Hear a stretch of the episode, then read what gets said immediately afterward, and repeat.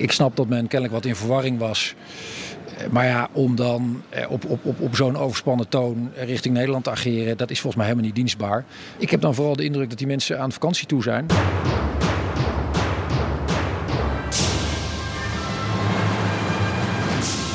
Maar wij gaan nog niet op vakantie. Welkom bij Europa Mania, de podcast waarin we iedere week door de Europese Unie stuiteren. En dan kom je mensen tegen op onverwachte plekken. Zo blijkt er in de Tweede Kamer een Hongaarse ridder te zitten. In Noord-Londen woont een erfgenaam van Jozef Stalin. In Berlijn zit een Duitse minister die probeert en faalt om geen Duitser te zijn. En zijn Nederlandse collega die staat bij een brandstapel waar hij geen olie op wil gooien. Maar goed, hij staat dan wel weer met lucifers te spelen. Dat en meer staat u te wachten. Ik ben Jesse Pinster, Europa-verslaggever van BNR Nieuwsradio. En ik ben André Hekking, ook Europa-verslaggever, maar dan van het Financieel Dagblad. Dirk, vorige week hadden we het over de Europese begroting in Hongarije. Ik vind Ja. dat we beide onderwerpen nog eventjes erbij moeten pakken. Ehm, laten we beginnen bij die Europese begroting. De Europese Commissie die is boos op de houding van Den Haag, van Berlijn... omdat ze zo moeilijk doen over die begroting... en wat ze nou wel moeten bijdragen, wat ze nou niet moeten bijdragen. En dat blijft maar dooretteren. Want ik sprak deze week met Wopke Hoekstra, minister van Financiën in Den Haag. En eh, ja, die wilde toch nog wel eventjes de gaspedaal indrukken. Dus laten we eerst even luisteren wat hij allemaal te zeggen had. Ik heb eh, wat berichten van de commissie zien langskomen met hele grote woorden, eh, een hele hoge toonhoogte. Ik heb dan vooral de indruk dat die mensen aan vakantie toe zijn. Ja, nee, maar ik, ik, ik ga er echt een beetje laconiek op reageren als iemand zo uit de bocht vliegt. Ik vind het ook niet redelijk. Ik denk dat dat eh, onbehulpzaam is. Om dan eh, op, op, op, op zo'n overspannen toon richting Nederland te ageren, dat is volgens mij helemaal niet dienstbaar. Eh, in de eerste plaats niet voor de commissie zelf. Het gekke aan het gesprek wat ik had was, ik had eerst een, had ik het met hem over het garantiedepositostelsel. Toen kreeg ik vier keer hetzelfde vrij saaie antwoord. En toen begon ik over die Europese begroting. Het was echt alsof ik een stuk rood vlees voor een leeuw neergooide. En toen kwamen er ineens allemaal dit soort eh, teksten uit. Waarom is deze minister zo ondiplomatiek bezig? Nou ja, uiteindelijk gaat het natuurlijk gewoon om eh, zeg maar, eh, heen zijn eeuwige verhaal over dat we te veel zeg maar, eigenlijk aan eh, Brussel betalen. En we moeten al het geld allemaal terughalen, want we vechten als een leeuw daarvoor. Vandaar dat hij ook op dat rode vlees van jou gelijk duikt. Een hongerige leeuw. Het probleem met dit soort discussies is uiteindelijk natuurlijk wel van dat als politici gewoon gaan aanslaan op de toon die een ander aanslaat, dan hebben ze het meestal niet meer over de inhoud. En dat is natuurlijk een beetje het zwakke aan zijn verhaal. De commissie heeft, behalve boos te zijn, hebben ze natuurlijk ook gewoon een aantal argumenten aangevoerd waarin ja, in ieder geval aangeven dat volgens hen Den Haag niet helemaal het juiste verhaal vertelt, niet helemaal de juiste cijfers hanteert. Oh, dat, ja, daar heb ik het er met hem over gehad. Dan hebben we het weer over die eh douane-inkomsten. Ja. Eh, ik weet dat eh, jij daarop reageert als een leeuw op een stuk rood vlees. Dus laten we even naar de minister luisteren. Je hebt die technische discussie eh, die, die u nu aanhaalt. Hè, daar is de commissie het dan kennelijk eh, nu opeens eh, vindt men dat, dat, men dat Nederland dat anders zou moeten Nu boekhouden. opeens. Nou ja, Nederland doet dit al jarenlang. En daar hebben we de commissie nooit over gehoord. Maar dat is discussie één. Daar kan je nog van zeggen. eh, en dan ben ik erg behulpzaam dat dat een technisch misverstand zou zijn. Technisch misverstand, dat is alsof je gewoon diesel gooit in een auto die op benzine rijdt, eh, vind ik altijd. Dat zijn technische misverstanden. Wat hier gewoon maar gaande is, is dat de Europese Commissie gewoon zegt van ja, maar jullie rekenen gewoon geld dat van ons is, rekenen jullie als jullie een eigen eh, afdracht mee. Vind ik geen technisch misverstand. Dat is gewoon zeg maar, eigenlijk de Nederlandse volksvertegenwoordiging voor het lapje houden en zeggen van ja, moet je eens kijken hoeveel miljarden wij wel niet afdragen aan Brussel. Ja, het is gewoon het geld van, van Europa, die douanerechten. Ja, dan wordt het eh, te ingewikkeld. En het moet wel het simpele verhaal zijn van de Nederlandse minister van Financiën die ten strijde trekt tegen Brussel. Ja, en dan hijsen we hem daar uiteraard graag voor op het eh, schild als hij dat doet. Maar dan wel graag met de juiste argumenten en wapens zou ik er eigenlijk als bezorgde burger aan willen toevoegen. Als we toch mensen op het eh, schild aan het hijsen zijn, dan eh, is er iemand die dat eh, ook heeft mogen meemaken deze week. Een parlementariër in de Tweede Kamer, die ineens ja, een soort van Hongaarse ridder is geworden.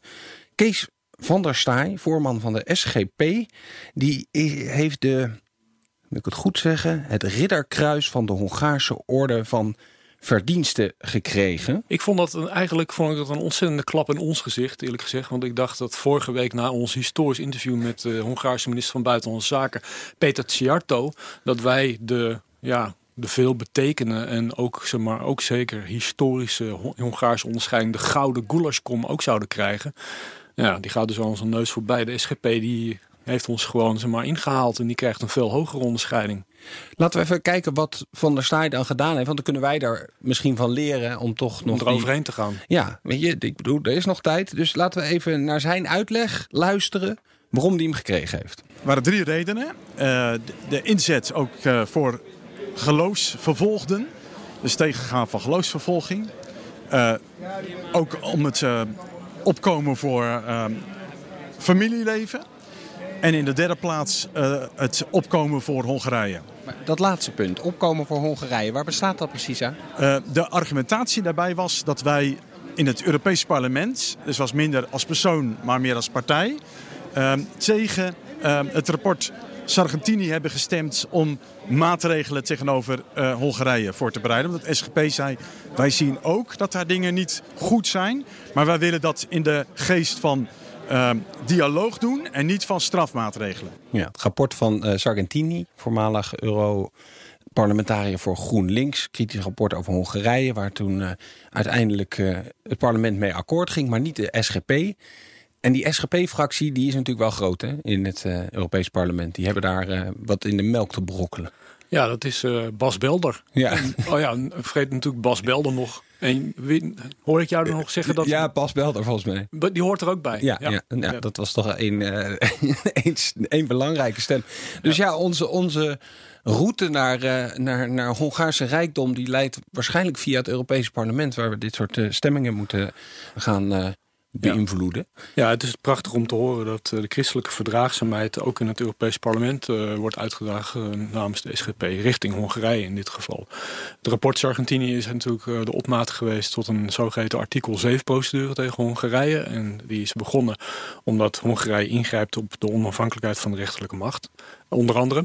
Um, en zo'n artikel 7 procedure zou uiteindelijk kunnen leiden tot dat Hongarije zijn stemrecht verliest in de Europese Raad. Nou, dat is allemaal ligt helemaal ver voor ons of dat ooit zal gebeuren. Maar het was wel een klap in het gezicht van Viktor Orban. Uh, maar gelukkig heeft, we zeggen, noemen de naam nog één keer, Bas Belder. Bas Belder heeft ervoor gezorgd dat in ieder geval niet heel Nederland, zeg maar, Hongarije afvakkelde daar. Ook, ook wij krijgen wel eens uh, kritiek uit uh, bepaalde hoeken dat we te kritisch zijn over Hongarije. Dat was niet alleen de minister, maar uh, ik merk het ook als ik dan toch even vriendelijk aan de hele Twitterwereld laat weten dat meneer Van der Staaij een prijs gewonnen heeft. Dat er flinke discussies over ontstaan. Misschien is het goed om de kritiek die er op Hongarije is ook eventjes uit een andere mond te horen. Uh, jij kwam met de Amerikaanse senator Ben Cardin op te proppen, want die was ook in Budapest. As I was listening, I met with half a dozen government officials from all different agencies. And as I was listening to their response to our concerns about the freedom of the press, about imprisoning opposition, about removing democratic principles of one party state and uh, revising history, I thought I was in China. And I say that because when I was in China, every official I met with gave me the same response to every question I gave, answered. It was talking points given to them by their government that they were required to respond to whatever we said. And that's what I found in Budapest. Ik vermoed dat ze in Budapest vooral het idee hebben dat ze de waarheid dan spreken. Want iedereen zegt precies hetzelfde, dus dan moet het wel kloppen. Ja, als je het aantal keer herhaalt, dan geloof je dat misschien ook uh, wel. Maar deze senator geloofde dat dus niet. Um, ja, en misschien is de Chinese parallel ook nog wel gewoon uh, dat je in China gewoon heel veel dingen kan doen als je economisch lekker bezig bent. Maar bepaalde dingen misschien toch ook gewoon niet moet zeggen over hoe de rechtsstaat daar functioneert bijvoorbeeld. En dat die parallel eigenlijk helemaal niet zo uh, gek gekozen is van, van deze senator met wat hulp van de SGP. Overigens, die, dat ridderkruis wat hij gekregen heeft van der Staaij... Een paar jaar geleden um, is er ook een journalist geweest, Zolt Bayer, die kreeg ook deze, uh, dit ridderkruis. En deze man die schreef nogal antisemitische, anti-zigeuner uh, teksten. En daar werd hij dus blijkbaar voor beloond. Dat was destijds reden voor een heel aantal mensen om deze onderscheidingen terug te geven. Dus ja, ik heb dat toch ook even aan Van der Staaij gevraagd van joh, wist u daarvan? Dat, daar wist hij inderdaad van. Maar dat betekent niet dat dat een reden is om deze mooie prijs te weigeren. Ik heb de prijs met vreugde aanvaard. Hongarije is ook gewoon een verwant land in de Europese Unie, zoals alle landen in de Europese Unie dat zijn.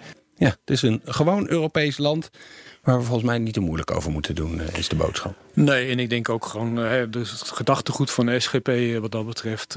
Ja, de dictator Viktor Orban die steunt grote gezinnen. Nou, daar zijn ze de SGP ook van. Nou, Viktor Orban heeft daar ook een subsidiebeleid op losgelaten. Omdat uiteindelijk het Hongarije is natuurlijk weliswaar geen Chinese heilstaat, maar wel een, heilstaat hè, namens Viktor Orban. Ze zijn lekker bezig daar wat betreft de economie. Groeit lekker. Het probleem is alleen wel dat Hongaren eigenlijk niet willen dat daar kinderen opgroeien. Want de vruchtbaarheid van de gemiddelde Hongaar valt eigenlijk vies tegen. Ook omdat veel jongeren volgens mij het land verlaten. Precies, die gaan weg en die komen dan soms terug en soms niet terug. Je ziet ook dat er... Uh, best wel wat Nederlanders zijn die naar Hongarije verhuizen. Ik was daar rond de laatste verkiezingen, dat is anderhalf jaar geleden. Ben ik een reportage gaan maken ergens op het uh, platteland met een uh, Nederlandse makelaar. Die mij inderdaad vertelde dat het vooral ook Nederlanders zijn die toch wat moeite hebben met hoe daar hier gedacht wordt over migratie. En die dan naar Hongarije gaan, waar tenminste de christelijke normen en waarden, waar blijkbaar ook het uh, buiten de deur houden van migranten bij horen tegenwoordig. Nou ja, dat dragen ze daar nog na, dus dan kopen ze daar toch een mooi huisje. Gaan ze trouwens met z'n allen dicht bij elkaar wonen. Want ja, Hongaars is bijna niet te doen om dat te leren. Dus dan kunnen ze gezellig met elkaar daarover praten. Ja. Ehm, Even voordat we zeg maar, iedere kans die we nog hebben op een Hongaars ridderkruis uh, gaan verspelen, moeten we misschien maar snel over iets anders uh, gaan praten. Dus ik zou zeggen, laten we van de goulash naar de shepherd pie gaan. I don't want an election. You don't want an election. Let's get on.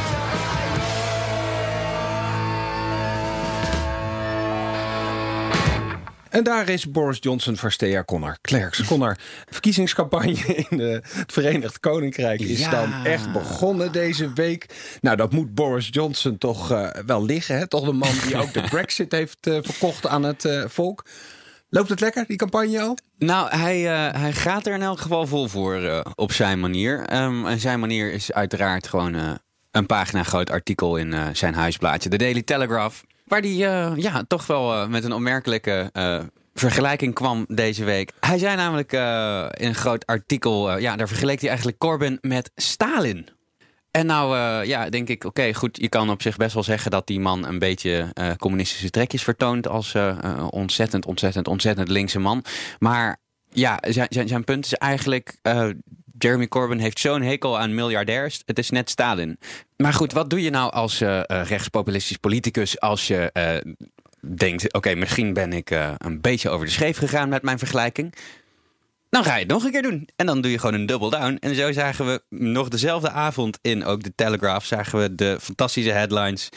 Um, het begon eerst met From Russia with Love, Jeremy Corbyn's lifelong affair with Soviet politics. Met een hele mooie uh, foto van een soort Sovjet-pet heeft hij dan ook op. denk ik, nou ja, als ik zo links was als Corbyn zou ik misschien die pet niet opdoen. Maar hey, prima. Vervolgens uh, um, wordt hij nog mooier. It's not at all far-fetched to compare Jeremy Corbyn's Labour Party to Stalin. Dat is dan een opinieartikel. Er is een soort Sovjet-obsessie binnen de Tory-partijen. En dat is heel raar. Wat hebben die lui met die Sovjets? Misschien is, is dat toch een beetje de, de, de, de gouden tijden waar ze naar terug verlangen. Ja, de Koude Oorlog. Dat, ze, dat, dat, dat ze zo van ja, toen konden Engelsen nog gewoon. Uh, John le Carré schrijft dat toch. Of een, een van die personages in Tinker Tailor Soldier Spy. Die, uh, die man die uh, overgestapt is naar de Russen. Die, ja, toen konden we nog echt uh, proper Englishmen zijn. Hè? Toen hadden we nog ergens om voor te vechten. En nou is die oorlog weg. Ja, nou. ja, en nu, en nu, en nu. Maar er zit wel een zekere ironie in uh, voor de conservatieven om deze week juist uh, vergelijkingen met Sovjet-Rusland te maken. En dat heeft eigenlijk alles hiermee te maken. I want to ask you, if I vote Labour in the general election, do I get Brexit or don't I get Brexit? You get a referendum, and in that referendum, you get the choice between the best deal that can be secured, and we would hope to do that in a very short period of time, um, or remain. Okay. And therefore, so, and you, what are you, you, you and what are you decide. going to campaign for in that second referendum? Well, in a sense, what I campaign for is secondary because what we're saying is it's for the country now to decide. We're, we're saying less power to politicians. That's where we've been stuck. Oh, hang on, hang on, hang on. I just, but I need to know if I'm voting for you, what do you believe in? Well, do you think the, we should leave or remain? The Labour Party says we're going to put this choice um, before you. Dit is niet Jeremy Corbyn, hè? Het is niet Jeremy Corbyn, dit is uh, Sir Keir Starmer, de um, shadow uh, uh, Brexit secretary, dus eigenlijk de Brexit-man van, van Labour. Bij Piers Morgan op Good Morning Britain, waar hij eigenlijk gewoon best wel een soepel antwoord geeft op een, op een vraag. Dit zijn de woorden van Piers Morgan trouwens, het soepele antwoord, want daar komen we zo op. Maar dit deden de conservatieven ermee. So I need to know if I'm voting for you, what do you believe in? Well, do you think we should leave or remain? The Labour Party says we're going to put this choice um, before you. I'm yeah, but I'm voting I, for you as my political representative, I, for instance, as I, one of your I've voters. Said, do you want to leave or remain? I've said many times what my personal you want to remain? But that's that's missing so the am point. I voting to just, stay can I just in, this? in the EU? I just can sorry, I, it's just we're running out yeah. of time and I just want to be clear what Labour's policy is. Are we leaving we, or remaining? We are going to within six months have a referendum. Dus als je er een muziekje onder zet, dan komt hij ineens niet meer uit zijn woord. nee, dat is gewoon echt totaal gedokterd.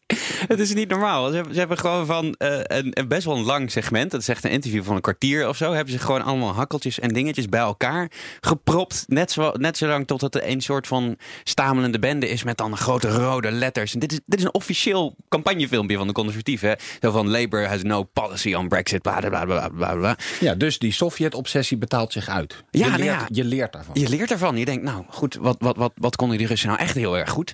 Dat was wel dit. Maar het is Um, ik vond het wel grappig. Het gaat zo ver dat zelfs Piers Morgan hier boos over is. Even voor de mensen die, uh, die hem niet zo goed kennen. Piers Morgan, ja, voormalig uh, um, hoofdredacteur van een aantal uh, tabloids. En nu een goede vriend van Boris, van Donald Trump.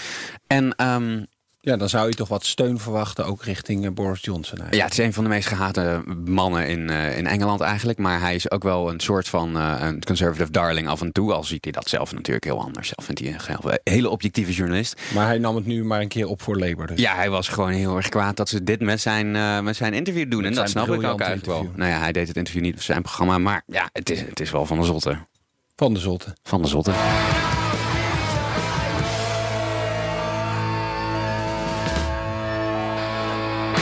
Nou, na de goulash en de shepherd pie gaan we dan maar door naar de Duitse braadworst. Een kijkje in de keuken hoe de Duitsers iets proberen te maken van een garantiedepositostelsel.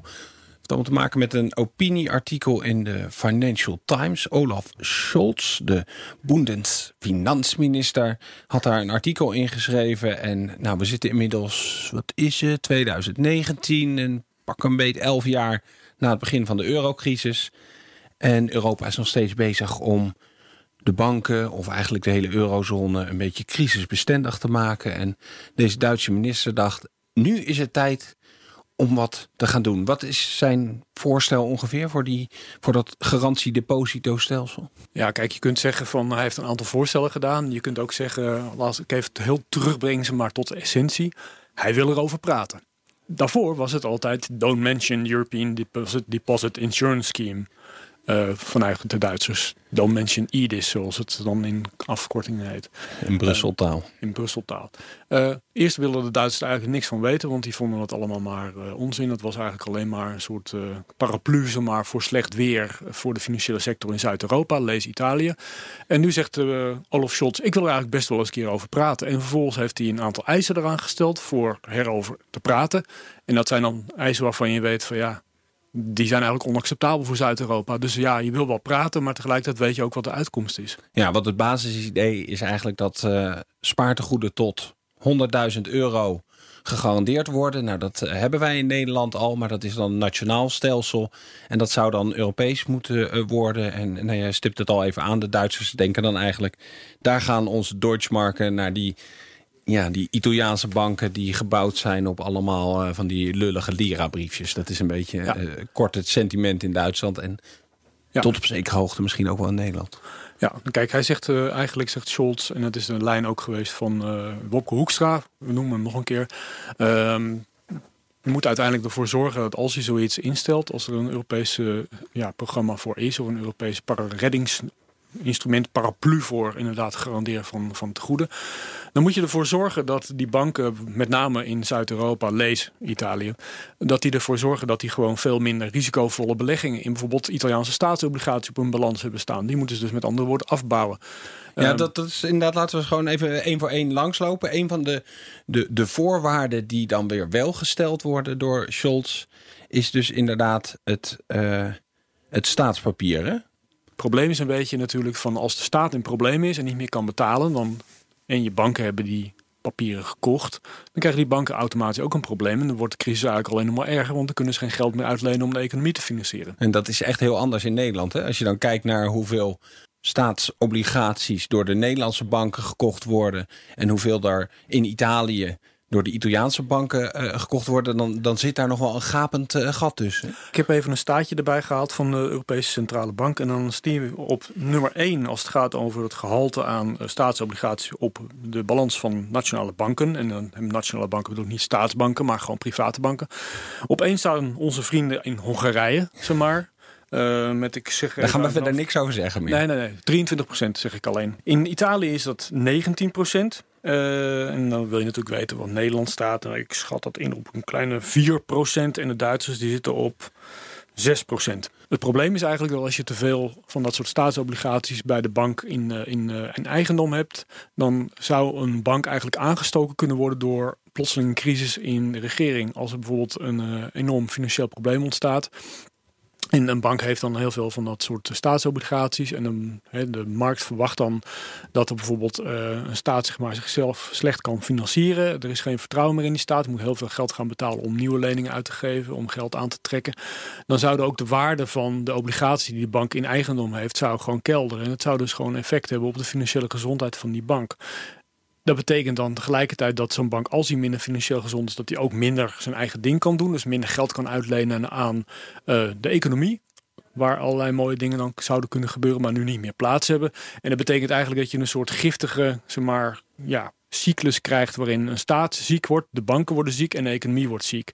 En dat versterkt zich dan gewoon. En daarom is uiteindelijk de bedoeling dat het aantal ja, staatsobligaties, de waarde ervan, dat het gewoon op een gegeven moment naar uh, ja, fix gereduceerd wordt. En het hele idee van die bankenunie, waar dat, die spaargarantie een onderdeel van is, was nou juist om die relatie tussen landen en banken, om die uit elkaar te trekken. Dat ze elkaar niet meeslepen. Maar dus feitelijk zitten er nu weer plannen in die ervoor zouden kunnen zorgen dat ze elkaar juist wel meeslepen naar beneden. Ja, de bedoeling van Scholz is dus om ervoor te zorgen dat uh, Italië, uh, maar ook bijvoorbeeld Griekenland en Cyprus nog steeds, om ervoor te zorgen dat dat soort landen gewoon het aantal obligaties of de waarde aan obligaties op een balans hebben om dat gewoon te reduceren. Omdat ze anders gewoon, ja, technisch gesproken bij een volgende crisis gewoon extra kwetsbaar zijn. Ja, dus het idee is wel zinnig op als je het allemaal geregeld hebt. Alleen als je het nu allemaal à la minuut zou invoeren, dan zou je juist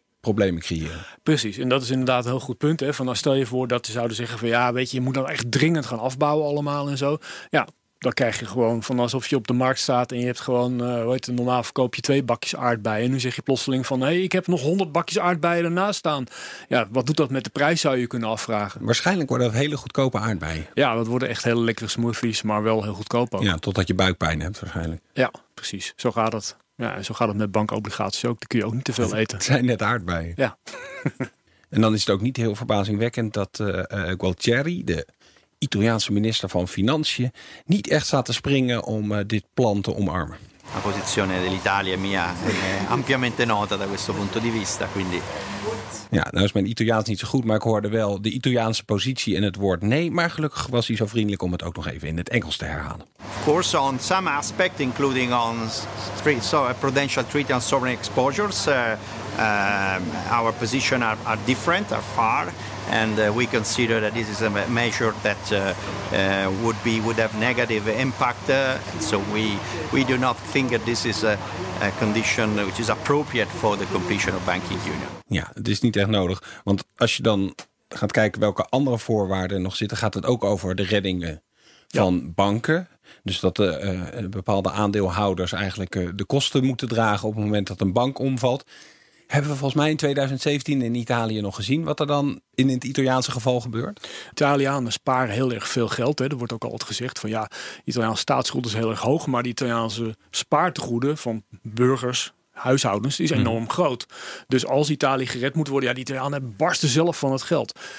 Het vervelende is dat een gedeelte van Italiaanse spaarders dat dus gewoon in bijvoorbeeld bankpapier en staatsobligaties deden.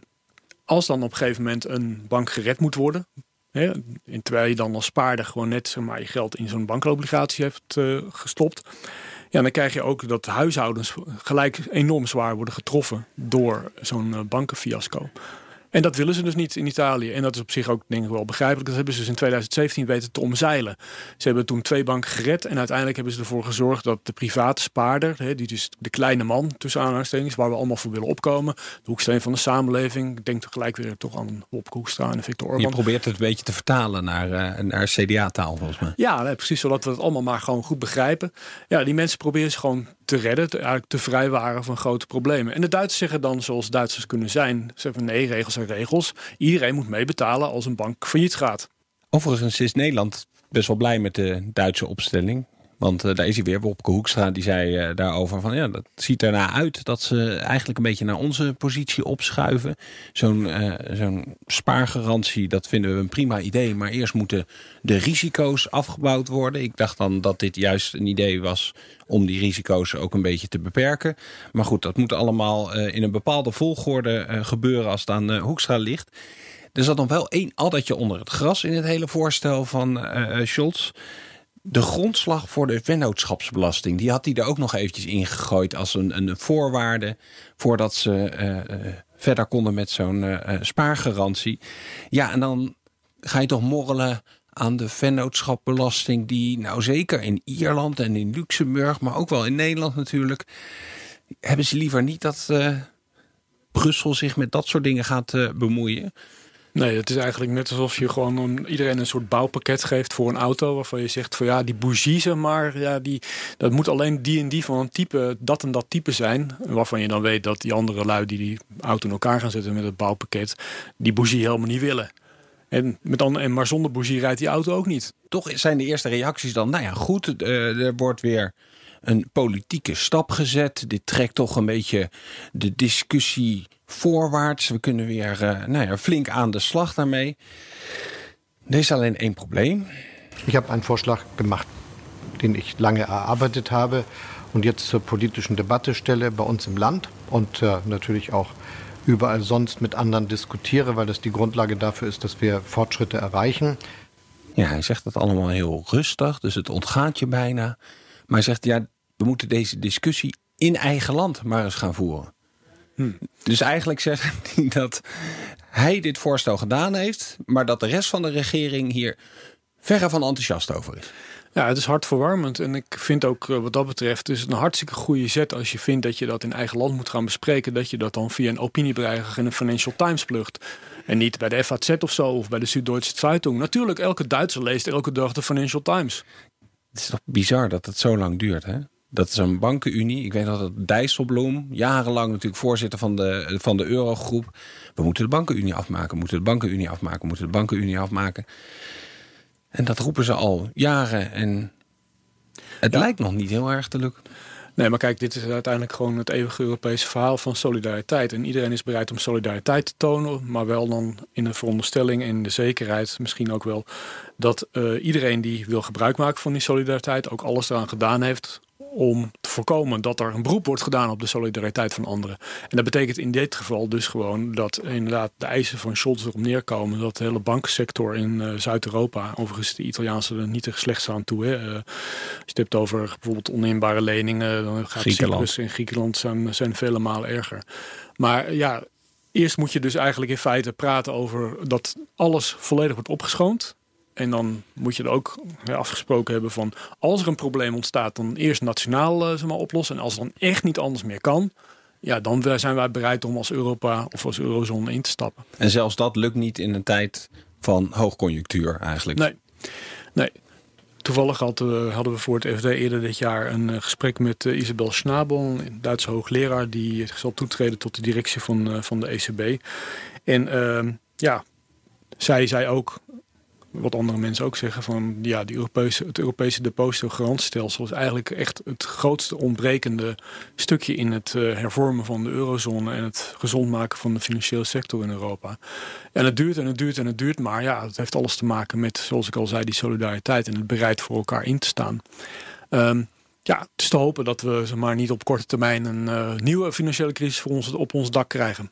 Je zou bijna begrip krijgen voor de Britten die helemaal geen zin hadden om ooit met die euro mee te doen.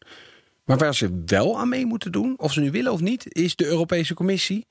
Zolang ze in de EU zitten, moeten ze ook een eurocommissaris naar Brussel sturen. En iemand die dat verhaal de hele week gevolgd heeft, is Matthijs Schiffers, correspondent van het Financiële Dagblad in Brussel.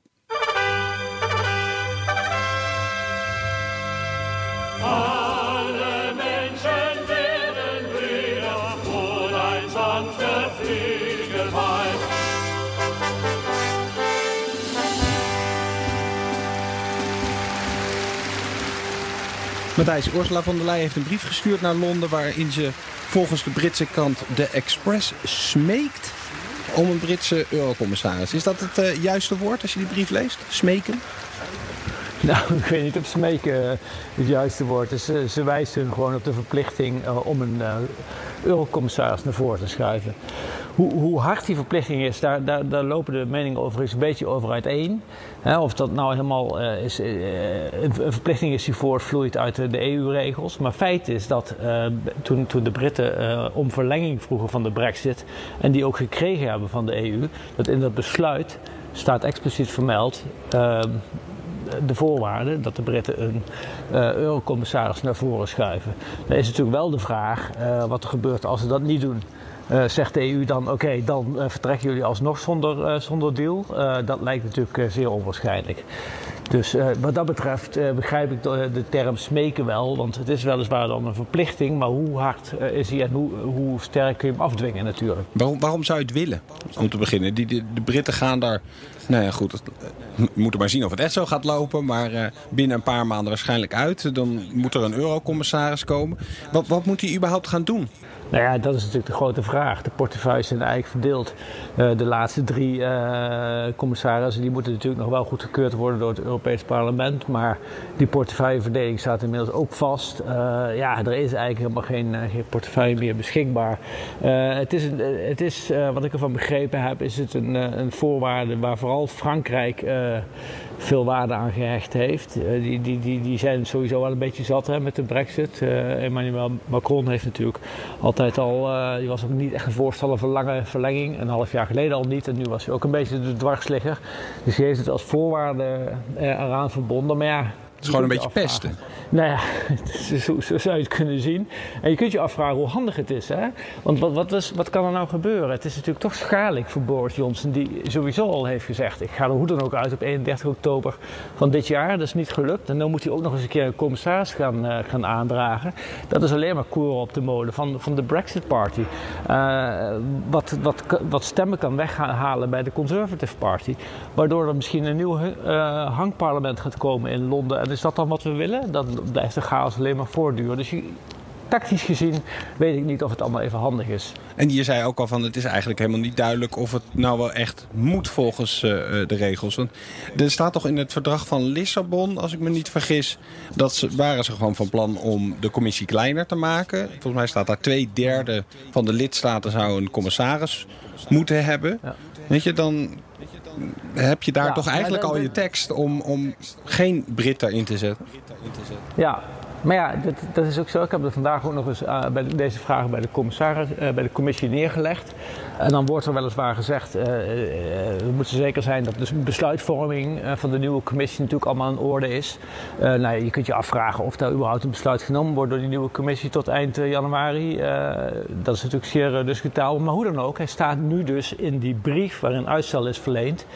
En die, brief en die, die, die, voorwaarden daarbij, die zijn geaccepteerd door de Britse regering. Dus in zoverre is, is er wel een verplichting nu die rust op de Britse regering om met een, met een naam te komen. Daar heeft Van der Leyen het nog eens extra moeilijk gemaakt door te zeggen, en ik heb het liefst een vrouw. Je moet eigenlijk een vrouw aandragen. Want het zou voor Boris Johnson natuurlijk verreweg het makkelijkste zijn door te zeggen, nou Julian King, dat is onze huidige commissaris, die zit al in Brussel. We laten die gewoon nog eventjes twee maanden daar zitten. Maar nu maakt Van der Leyen dan nog eens extra moeilijk door te zeggen dat ze een vrouw wil.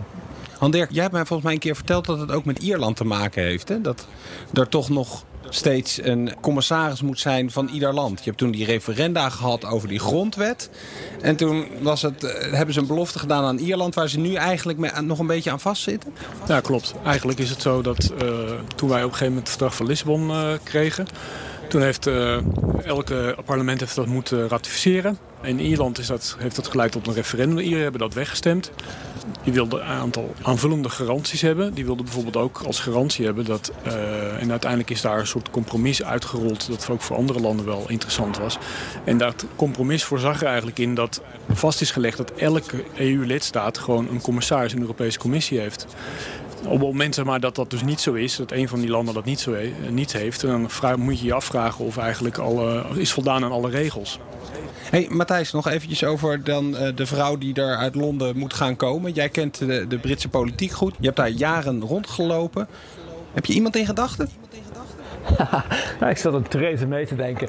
Nee, uh, uh, zonder flauwekul. Het dat is, er zijn een hoop namen genoemd ja, van, van mannen. Ja, gezegd van je moet Nigel Farage sturen, lekker de boel gaan opstoken daar, et cetera. Maar goed, er, rust ook een verplichting op de, op de Britse regering om in ieder geval niks te doen.